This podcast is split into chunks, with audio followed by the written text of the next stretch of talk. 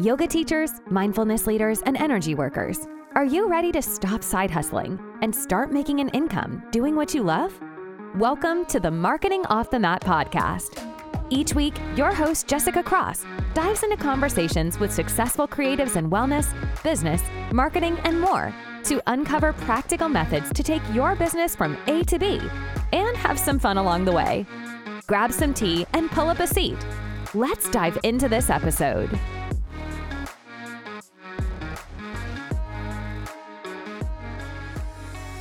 Welcome back to the show. It's Jessica Cross. I'm so glad that you're here. You are in for a treat. If you've ever wanted to create a course, or maybe you have created a course and you haven't had a lot of success with that course, Rachel Scott is your girl. You are going to absolutely love her. She has such great energy and she's such a joy to talk to. This episode is jam packed. So if you're driving, feel free to keep driving, keep your eyes on the road. But if you're listening to a place where you can grab some notes, um, grab a pencil to take down a few of the things that she suggests, I highly recommend it. Rachel Scott is an author, teacher trainer, and, and, instructional designer who supports teachers and studios to build excellent trainings and online courses so that their people can share their passion, build their businesses, and inspire more people to practice yoga. You are going to absolutely love her, and you might just be ready to promote your course or your next course after this episode. So let's dive in. Hey, Rachel, how are you? Hello, Jessica. I'm good. How you doing? I'm so good. Thank you for being here today. It's my pleasure. Thanks for inviting me. Oh yeah, absolutely. I'm, oh, I'm just so excited to, to learn more about your journey and how all of that brought you here to today and in the seat talking with me. I'm just so excited to learn more about you. So how did it all begin? So are we going now? Are we going back to ancient history, like yoga practice, like the first yoga class I walked into, like taking it all over back? Yeah, tell tell me tell me how you found yoga and then how that kind of folded into what you're doing right now. Yeah. Yeah. Well, we're going back to the age of the dinosaurs. So. no, or, or, or almost pre-internet. We're going back to 1998. So I was uh, an actor in uh, New York City, and I was totally stress case. So in the yoga world, um, we would call me Vata deranged, you know, just like high anxiety kind of person. Um, and, you know, my boyfriend at the time was practicing yoga and he was like, you have to check this out. And I was like, okay, I'm into it. And so I went to my first yoga class and I loved it. And I think one of the things that I loved so much about it was uh, because so much of my life at that time felt stressful and performative. I felt like I had to be perfect, show up in a certain way, look a certain way, act a certain way. Just as a human, I think we all experience that. But then I was also in this acting world, which can be so, so judgmental and kind of toxic. And the mat was a place I could just show up and be myself. And I didn't have to be perfect and it didn't have to be great and i could just sit there and breathe and that was so wonderful. Then yoga became a, a, part of my life from that point forward. And about three years after that i went to grad school came back and i was like you know what? Um, i love yoga. My friend mindy she was taking her yoga teacher training and i was like mindy i am so jealous of her. And i thought oh i'm so jealous clearly I want to do a yoga teacher training. It was like, ding. So I took my first yoga teacher training and I loved it. Like so many of your people out there, too, I'm sure those who are teachers, some of the reasons that we take a teacher training, not necessarily to teach, but just because we, we so want to do, we just want to know more about the philosophy. We're so curious about where yoga comes from. We want to know more. And so from that point on, I was hooked. I did um, I did a 500 hour, then another 500 hour, a 200 hour. I did tons of continuing education. I was in New York City, um, and that was really lucky at the time because there was a, a, lot of yoga there and people coming through. Um, and then I moved to Vancouver, Canada, which involves a tragic divorce story, which we shall not dive into at this time. But it got me to Canada, and I was there, and I started actually becoming a teacher trainer for Yoga Works because my passion is education. I love teaching because one of the things that happens is when we teach, obviously, we learn. And I just loved being in the room with people who really wanted to get deep. And so then I was hired by a wonderful yoga company up in Vancouver called Y Yoga, which was a coast to coast yoga company. Um, then they, I started off as a studio manager, but they, I was like, you know, I love teacher training. And sure enough, they needed someone to come in and run their teacher training department. And so I went in and I became the director of Teachers College and created their 200 hour program, their 300 hour program, a bunch of Con Ed programs. But then I thought, then I had this revelation, and this was kind of the, the a change point for me. I was taking online courses and I took an online course with this amazing yoga teacher. I love, love, love him. But the online course was really hard to take. I don't know if you ever taken a course like that. You're like, I want to learn this, but this online course is really just like killing me. Absolutely. and I thought, you know what? There's got to be a better way because I, I created this teacher training, but then I had to go back and revise it a lot to refine it and kind of fix it. And then I was like, you know what? In this online course, we're, we're going towards online. I know we are, and I want to do this skillfully. So there's got to be an art and craft to this that I don't know that could make me better at this. And so that's when I went back to school and I got my master's in instructional systems and learning technology. And, you know, I did it, you know, on the fly. I did it like 6 a.m. in the morning. I'd go to the coffee shop, do my schoolwork, and then go to an Ashtanga practice and then like go to work. Um, but I got my master's. And what that taught me was that there actually, there is, there is a process for creating for instructional design. There was actually a design process to creating great education. And then I was, and then once I did that, I was kind of like, okay, great. I want to not only, it's great to help Y Yoga, I love them, but I want to take this out to our community. So I became a consultant and moved my work towards helping teachers and studios create education and also create online instruction. So I wanted to really bring that out to our community because we don't necessarily have those skills, right? Why, why, would a yogi who's an expert at yoga and loves yoga necessarily know anything about instructional design? I certainly didn't. And I thought, hey, I can bridge the gap for people and help us become more skillful about how we share what we love. So there it is. There's the trajectory. Ah, that's so good too. I, I kind of I love how all of those things kind of led you to where you are today. And you just kind of you're like okay i'm, I'm going to take this opportunity. And then oh interesting i have this interest that i really really want to know more and how i can serve teachers whose genius is the the practice and sharing it and not necessarily building these and create these crazy 200 hour plus courses or delivering these workshops online or whatever it is that it's like there is a method to this and you sought that out because you're so passionate about filling teachers cups up so they can do this too. I love it. So good. Yeah i call it catching lightning in a bottle. Usually what makes yoga teachers great is not necessarily that they're structure thinkers, but that they're tapped in, they're intuitive, they're organic thinkers a lot of the time. They're passionate about having, like, they're somatic people, they're kinesthetic people in their bodies.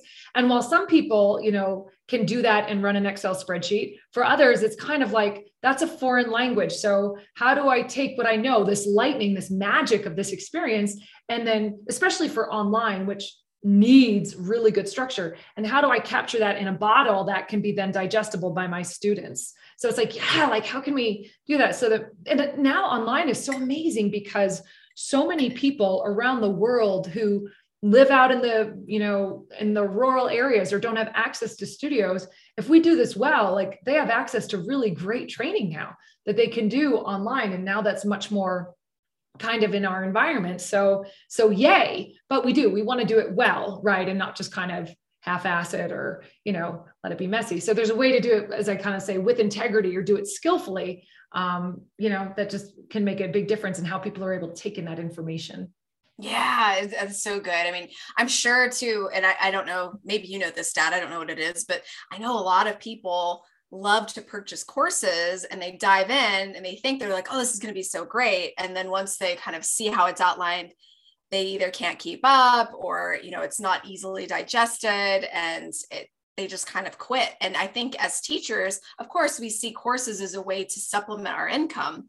But the end of the day, we want people to have this knowledge so it can transform their life in some sort of way. So it's not transforming if they're not finishing it.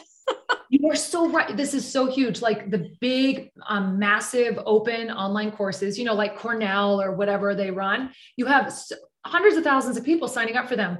I think, I think the stat, at least when I was in school, was like 5% finish. Ooh. Yeah, because because the courses aren't the courses are designed for you to be in school and you have to take it. But if it's mm. voluntary, and this is the thing that we don't always think about with our students, is that when they're an online student, they have like babies clinging to them, like trying to make breakfast, trying to run a job. It's late at night when they're studying. So the way that we approach that delivery of content, and I, I love what you said, Jessica, about digestible. That is so important because students, we need to maintain their motivation. And there are skillful ways that we can do that. And creating a course that you throw out there that just runs on its own and you never show up in it, that is not the way. So we have this myth about online courses being, um, we're like, oh, I'll just create this and then I'll just get some money. And I mean, I started out that way. I was like, this is great. I'll just put my brain in a vat, throw it out there, and then people will just take it. It'll be great. And I won't have to do anything. And that's actually, I've discovered actually more after school that that is completely not the way that I want to run my courses. And it's not the way that students respond to courses. So so myth number one, everybody out there, if you're creating an online course, you're going to have to show up for it. It's like, you know, my master's was all, I was actually all online. And, but my faculty were just as busy as they would have been for a regular course because there's discussion boards, there's assignments, they're showing up, they're participating, they're present. And so an online course is a is another tool and yes, you don't have to recreate the wheel. You can save a vast amount of time and effort by doing something pre-recorded, but we still need you there. We still need our faculty to show up and be present with us. So yeah, so that's that's a huge part of making them these courses successful. Yeah, I I love that. It's like you you have this I don't know, vision of just, as you said, putting all of your brain into a vat and then selling it, you know, vat by vat, and then being able to, to parse information out and actually get people to adopt it into their practice or to whatever it is that you're specifically teaching. And then you found that that's not true and I, I, can even i can even think of the courses that i've purchased personally i mean i'm sure everybody's listening we bought a lot of courses since 2020 we had we had some time and, and it was it was great because we had access as you were saying once things really moved online to teachers and practices and all kinds of things. It's like I'm taking classes from everybody. Like I'm so into this. But at the end of the day, the ones that I actually completed are the ones where the person was present with me. Yes, it makes a huge difference to have what we call like, you know, faculty student interaction. And I mean, we can, there are strategies that we can use to make our courses far more successful online. Um, you know, and that's one of them, like that we show up, that we're present, that the students have a personal relationship to us. That's something that helps increase their motivation. It allows us to give them feedback, which is super important and is the challenge point it's absolutely possible to do online, but it's just one of those things we need to think about how we convert that. Like when I'm in a classroom and I'm like, oh, Mary looks bored. Like, you know, or I'm like, Philip looks confused. I have this in the moment thing where I can see them.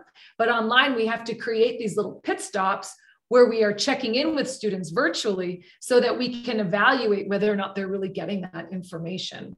Mm. So, yeah, so there are super, there are definitely strategies and faculty to student interaction is a huge one.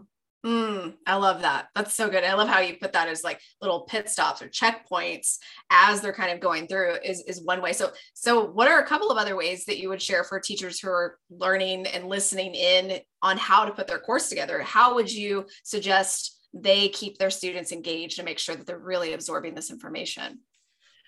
That is Okay, I'm so excited about that question, and there's a lot. So we'll just see what we come on. Let's do it. okay, so one of the ways, um, one of the important things that we have in instructional design is something called. Well, let me start at the beginning. And there's something that I call the great mistake, and this is if you guys take one thing away from this this discussion this is what i hope you take so as, a, as yoga teachers, we think like experts. We love yoga. We know a lot about it. We're practitioners and we have, you know, we're passionate. So that's what I call an expert. In order to think like an educator, we have to make a little shift in our thinking. So an expert thinks like brain in the vat. I want to give you my brain in the vat. I want to give you everything I know. Your learning is about what I tell you. That's how experts think. It's about what I tell you or what I show you. Now, in order to be an educator, we have to reverse our thinking instead of it being about what I tell or show you, great education is determined by what the student can do as a result of their experience with you. So instead of thinking about what I'm inputting to you, I want to think about what the student's output is. And it's a change. It's like instead of thinking about my side of it, I want to think about what is the performance outcome I want from the student as a result of this course. And then how can I measure that? And when we do that, it, it, helps us make things more digestible because it helps to clarify what I actually need to give them in order for them to be able to produce that performance. So, just as an example, like let's say that I'm doing um, a course on cueing, like how to cue well. And I'm like, oh my gosh, okay, so what do I want the students to be able to do as a result of their experience with me? Well, I want them to be able to cue a yoga pose to a group of their peers online, virtual um, using direct language, cueing from the ground up, and cueing to common misalignments. That is a super specific performance outcome that I want for my students. And it's not about what I tell them, it's about what I want them to show me. So when I know that that's what I want, then I'm like, okay, I guess I have to teach them, you know, how to teach on Zoom. I have to teach them what direct language is. I have to teach them what from the ground up is. And I have to teach them how to address common misalignments. And if I do that, they're going to be able to put those pieces together. And then I think to myself, oh my gosh, but I so want to tell them about like the chakras and how the chakras are related to every course. And I can go, no, no, Rachel, that is not related to the attendance performance outcome. That is really cool, but do not give them that. Do not give them everything in your brain because it's too much. So it helps us be digestible when I think really specifically about that performance outcome. So that's just like, that's number one. So, you guys, when you're thinking about a workshop, even a class or a course, start with the end in mind. Say, what do I want my students to be able to do? Make it really practical, something you could measure and see them do, like in the moment, like not something they know or understand, but how can they demonstrate that skill to me? And you will just put yourself right on the right track. So that's, you know, that's that's the place to start with any of this. Um, and then the other thing about online that I really want to emphasize that's huge in addition to that faculty interaction piece, which we could talk about how to strategize that a little bit more, but is assessments. So because I can't see Mary's, you know, boredom or Philip's confusion or whatever, I need to set up those pit stops um, or those assessments along the way. Now, online, we have lots of options like a really, all the learning platforms have this is like a multiple choice quiz. Now, the quizzes are not, we have to keep in mind that these assessments are not about me testing the students or judging the students. It's about, it's, it's twofold. It's to make sure that I'm reinforcing key points of information. So the student goes, oh, that's what's important. Just in case I missed it, this is the important nugget I need to take away from this particular lesson that I just got. So it's a way of reinforcing that and then also testing as an educator hey did i do my job?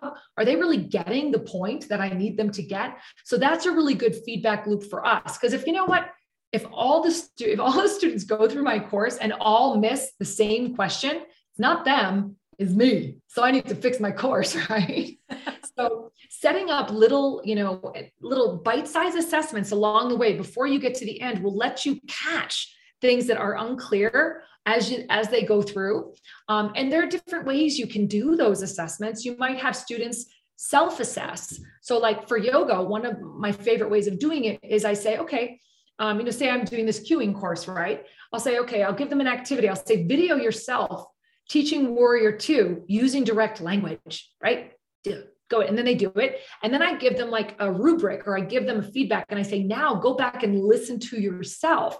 Evaluate. Did you use any crutch words? What were they? How many times did you start with an ing word like lifting your arms up rather than lift your arms up? So you know i can give them those benchmarks so they become better self-reflectors and they can actually start to give themselves critiques right? So that's another way that we could do self-reflections but really anything just to confirm hey are they getting it what's the big point how are they doing and you know to do that a lot along the path mm.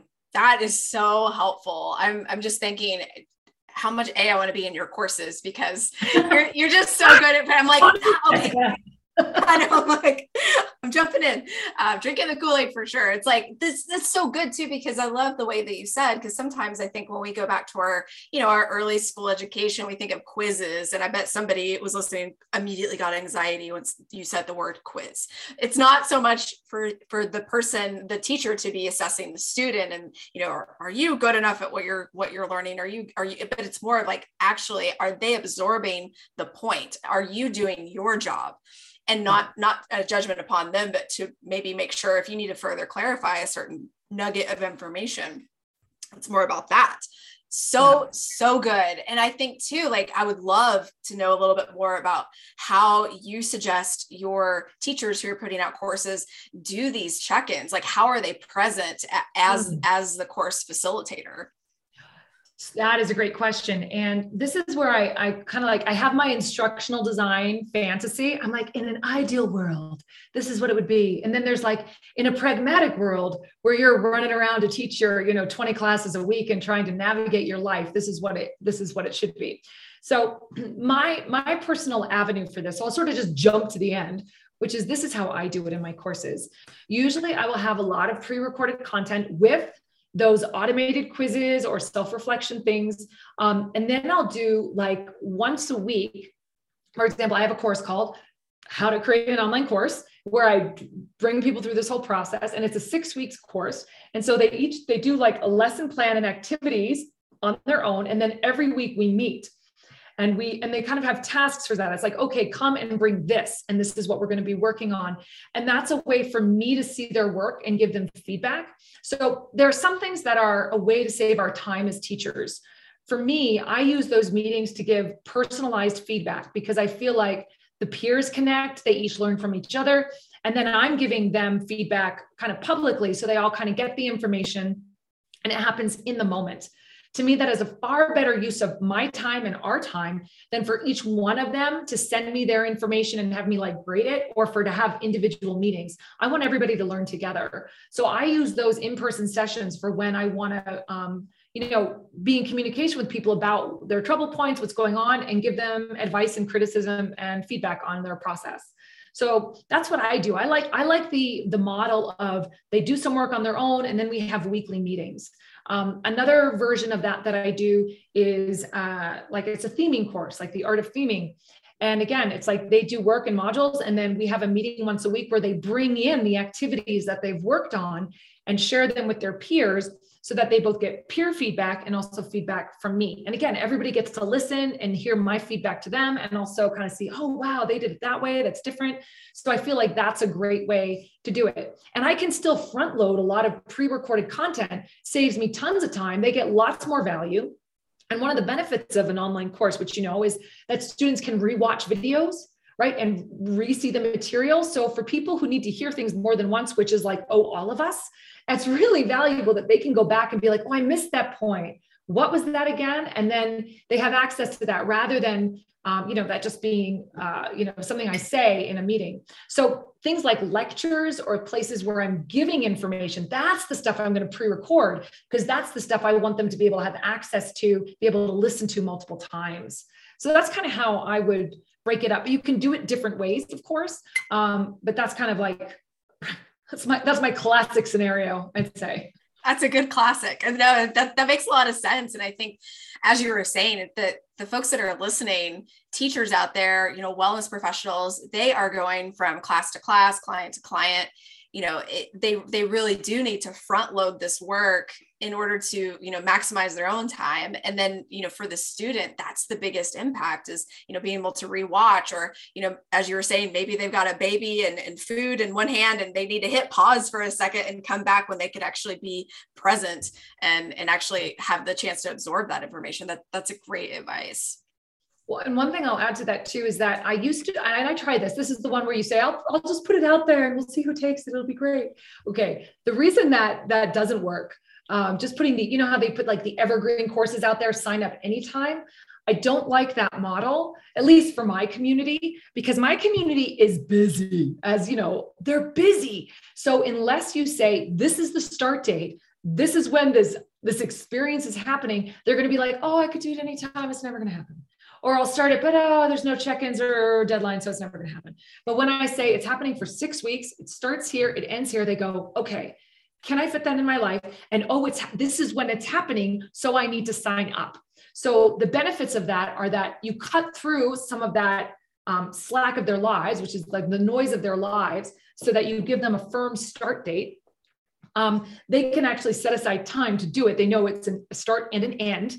And also um, it gives them it gives you the benefit as a trainer of putting them together and having peer-to-peer interaction. Mm-hmm. so that's another thing people love is like creating community and that's going to keep them more accountable. You know it's going to help them finish if all of a sudden they have a buddy and they're all supposed to do their assignments. Are they going to let their buddy down they might let themselves down before they let their buddy down. So it helps keep people accountable and on track. And also, like part of the awesomeness of being online is that, hey, you could connect with somebody from Portugal or from Australia or from a different part of the world than you. And you get to kind of make these connections between people. So I'm a huge fan of like specific start time, specific end date, so that you can, you know, create more of that community within the course. Yeah, and, and just the accountability for the student signing up, as you were saying, it's like, well, I can just sign up whenever, whenever I have the time, which we all know is a myth.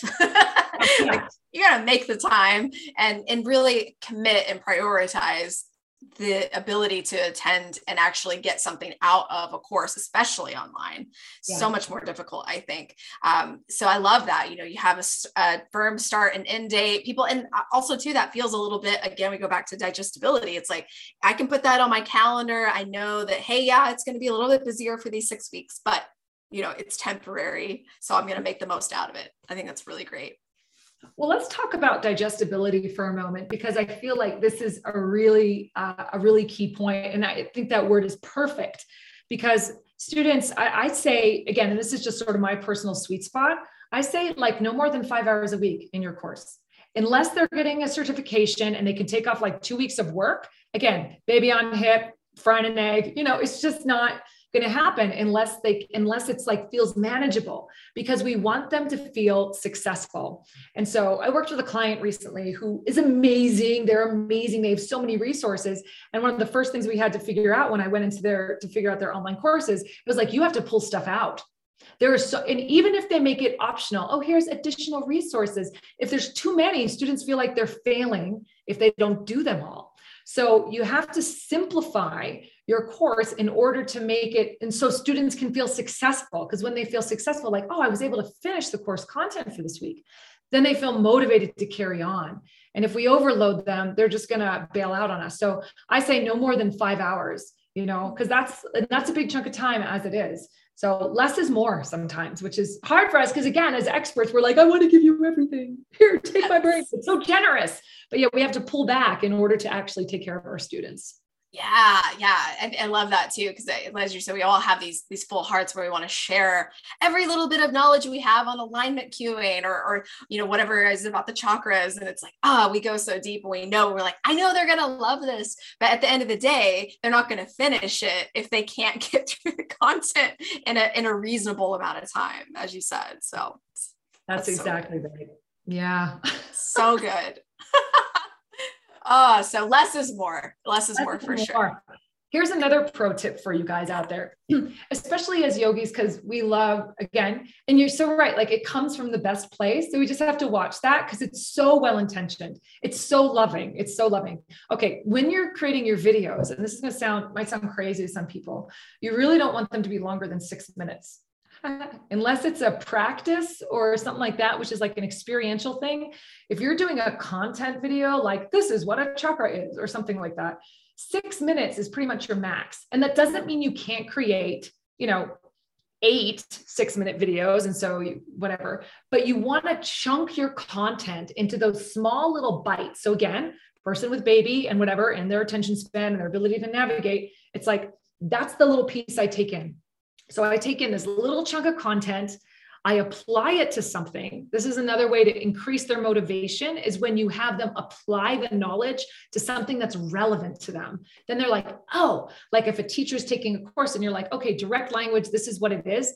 Write out a script and how would you teach this pose using that? It's like have them apply it to their lives.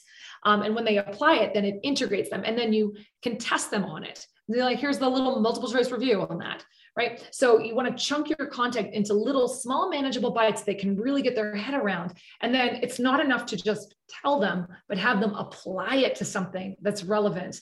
And that's the way to really get, again, that relevance motivates them because they go, oh my gosh, this is improving my skills as a teacher. Or, oh my gosh, talking about the chakras, I have a new insight onto my how I work, you know, whatever. So, but applying it will make again it's one of those ways we can keep that motivation so that students stay in the course and don't like drift away yeah. Oh, that's so true. I, you know, I can just, I can think of times when I've taken courses that have had a shorter video that I can actually, you know, while I'm drinking coffee in the morning before my day starts, that I can actually uh, finish and, and get something out of it. And then taking that knowledge and applying it directly to, you know, the subject at hand where it actually makes a difference and you start to see that transformation like you said, it's so motivating. I'm like, I can't wait for the next, you know, tomorrow morning when I have coffee so I can watch the next one and, and, and continue. Like that's, yeah, I can, I can totally see, I can totally see how that pulls people in, keeps them coming back. There's a really cool um, um, educational guy named John Keller. I think, I think I'm saying that right, but definitely Keller. And he has a method called the ARCS method. And I, I have a blog on this somewhere, so maybe, or, or, a video, so maybe I'll give that to you. You can throw it in the show notes at some point, but it's about motivation, these four pillars of motivation. And I found this so helpful to me, not just for online courses, but for in-person courses as well, just to keep in mind how we keep students hooked. And ARCS is attention, um, relevance, confidence, and satisfaction. And it's really about like attention is about, you know, well, it can include a lot of things, but you know keeping students attention telling them a personal story getting people hooked into what's actually going on. Relevance is like how can i apply this to my real life? Confidence is being like oh my gosh i can do this. And so that goes to like creating those small bite-sized pieces creating assessments that are accessible and really match what they've learned.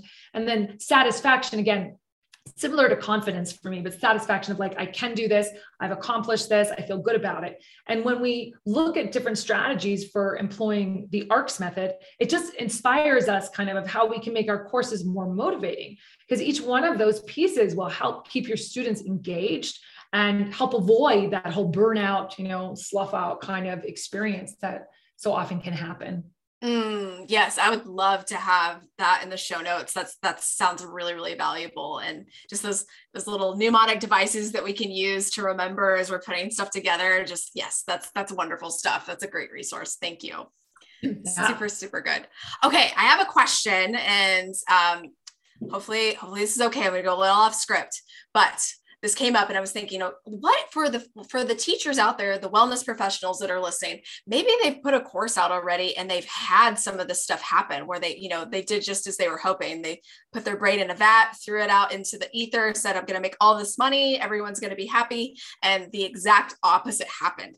How can they save their course? Yeah, great question. And, and this happened to me too. I mean, we we all have walked the path to hell is paved with good intentions. So um, no, I did this too. Like I created this whole massive course, which is how to how to create your teacher training. It was like bottom to top, like everything you need to know to create a yoga teacher training, 200 hour, 300 hour, the most efficient way possible and the most specific way possible with the highest educational integrity. So I put it out there and I'm like, great, you know. And then of course no one shows up because you're like, oh, well, it's also a massive course, like it's it's big. But one of the things that you can do is that if you've created one of those courses, yay, first of all, give yourself a big pat on the back because it's not easy, right? And then pull back and say, like, okay, how could I make this a little bit more accessible? Or how could I put myself into it? So, one of the things that I've done is you can just include your presence just by including your presence in the course and by adding start and end dates you can transform that course into something that may be more appealing to people more accessible to people um, and just kind of like more immediate for people so if, if i've created this course and i'm like i've got all this great content in there first of all go through and go like okay how would i chunk this into weeks right? And probably most of you will be able to figure out how to do that because it's probably kind of organized. You may say, hey, what is my real learning objective? What do I really need students to do at the end of this? And this might be a time to trim down to say, are there things that I can pull out of this in order to more keenly focus on what I really want students to be able to do? Right. And then you can ask yourself, are there ways that I could make this more relevant or applicable? Are there ways that I can get them to apply this information? So just a couple little adjustments. And this isn't going to be too hard for you guys because probably, if anything, you're pulling things out rather than putting things in. Another thing, one thing that you might put in though are those little multiple choice assessments. Again, keep it simple, but just ways to say, hey, I'm reinforcing your knowledge. I'm just making sure you got the main point that I gave you.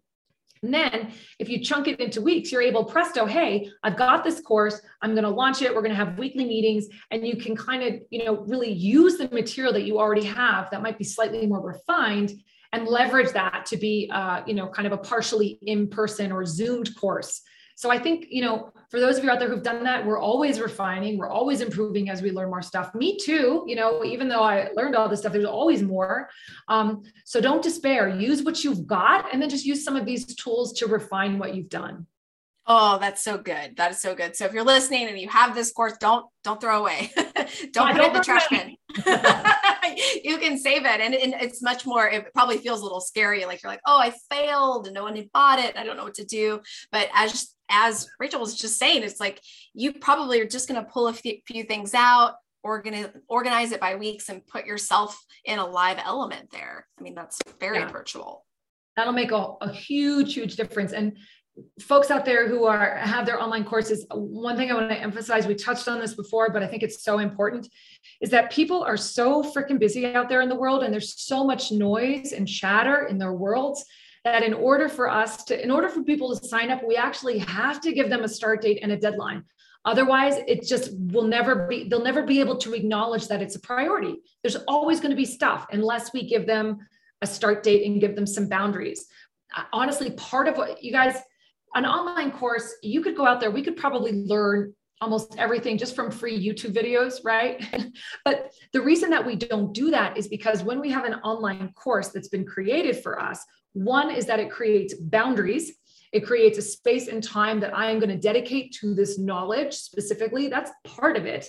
And then the other thing is that I'm buying someone's ability to organize this information and be a credible authority and put it together in a way that I can understand so that I'm not wasting, like I could go and learn this stuff probably all out in the world from whatever, but it takes me so long to organize that information, to get assessed on it, to get feedback, or to know it's accurate that if I can have a course where my trainer can do that for me, organize it, put it together neatly so that I can understand it, and then give me feedback personally, well, that's like, that's worth its weight in gold.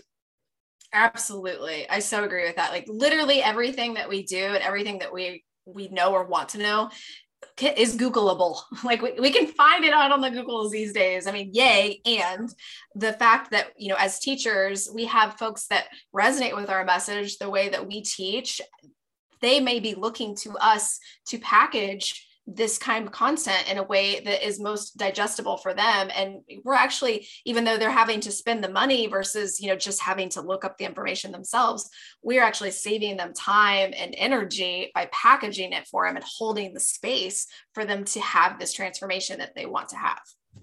That's absolutely right. Yeah. So good. Absolutely so good. Okay, so you have this incredible experience and career and build building your business, and I would love to know if you could go back at any point and give yourself some advice, maybe that would save you like a sleepless night or two. What would it be? so many sleepless nights. Oh my gosh. Um, I think that probably what I would do. I mean, if I could go back and tell myself like just that great mistake be like, hey, Rach, it's okay. It's not about you telling them everything you know, which is what you think. It's actually about focusing on what you want them to do. That one piece of advice could have saved me so much work, so much, and it just clarifies things so much more. And I think I, I would go back and give myself that advice before I tried to create the 200 hour. I mean, I'm glad I have my master's. That's awesome. But seriously, that one that one little nugget of information can take you a pretty good distance. Yeah, I mean that's so true. It's so true. I think yeah, we we just want we just want to give them everything. and just simplifying it's you would save save probably all of us a few sleepless nights for sure. that's so generous. Thank you. So tell us, how can we work with you? What do you got going on that we can be a part of? Yeah, sure. Well, you can always just check out my website. I am at rachelyoga.com. Um, I'm on the Instagrams and the Facebooks and the YouTubes. I've got stuff on YouTube too that are like um, videos for teachers and skills and things like that, but some stuff for educators, which you know you may want to check out. And I'm Rachel Scott Yoga on all those platforms, so connect with me. I also do virtual chats with folks. So if you're like, I call it a virtual coffee. I'm like, hit me up for a virtual coffee, and we just like meet for 15 minutes and have a little chat. And sometimes it's just about giving advice or being a little bit of a bounce thought partner. Sometimes it's just about meeting, um, and sometimes it's about finding out whether or not some of the other things I do could be helpful. Um, I do have some courses coming up. So I have courses for te- courses. Um, I have courses for teachers. I do a big sequencing mentorship. That's a four month course. That's a big one. Um, I do an art of theming course, but probably most specifically for this crew, I have my how to create an online course, which will be launching in the fall. I run it a couple times a year. I only take six people. I only take six people because I'm not interested. It's not about like, you know packing it in. I because i want to have the bandwidth to work with those six people and give them personalized feedback. So that's one thing i realized is that having the maximum number of students is not necessarily the best learning experience. So for me i, I pull that in. And so that's starting and you can always access that stuff or see if it's coming up. If if you've got a course and you really want to get it out of your head and into the world it's a really good way to create a pragmatic roadmap for that experience. Um, so yeah, so that's some of the stuff I have, but I love connecting with people. So like hit me up on social media, say hi, introduce yourself. Love to hear from you. Yes, yes. Oh, that, oh, that's so good. We're, I'm going to put links to all of those wonderful things and the, the additional resource you mentioned before in the show notes. So you guys go connect with Rachel. She's just so much fun. I know you can hear it coming through the microphone too. Yeah. like she's so great. So go if you're interested in making a course, like this could be your year and let her hold space for you so you can put that thing out into the world. Yeah, so, don't wait. We get scared. Don't wait. Just do it. Do it. Yes. Yes. I love it. Okay. Well, this is so much fun. Thanks again. Thanks, Jessica. Okay, were you taking notes? Because I was. Isn't Rachel incredible? I learned so much about the pitfalls and the triumphs of creating a really amazing course. And starting with the end in mind pretty much is a game changer for everything that I'm thinking about courses. So I hope that you got as much out of this as I did. Go give Rachel a follow over on Instagram, YouTube, and Facebook, Rachel Scott Yoga. You can also check out her website, rachelyoga.com. And then I'll put links to her courses in the show notes, including her how to create an online yoga course that's coming up this fall, how to motivate your students. And she also has a wonderful free webinar on how to create an online course with some great handouts. So definitely grab those links in the notes. I hope that you enjoyed this as much as I did. Send me a DM on Instagram and let me know what you thought. Have you thought about creating an online course, or maybe have you started one and you're thinking about how to pivot and re roll it out? I'd love to know. Send me a DM on Instagram at jessicacross.co with your thoughts. What did you think of this episode? Let me know. Okay, we'll catch you on the next chat. Take care. Until then, I'm rooting for you. Keep showing up. Thanks for listening to the Marketing Off the Mat podcast. And give yourself some gratitude for taking action in your wellness business journey. Please share this episode with someone you know who could use a fresh dose of inspiration. And we'd be thrilled if you would rate, review, and subscribe to Marketing Off the Mat on Spotify, Apple Podcasts, or wherever you get your podcasts. Want to share an idea with Jessica? DM her at jessicacross.co on Instagram to continue the conversation or find out how she can help you take the next right step in your business. Until next time, stay inspired and keep showing up.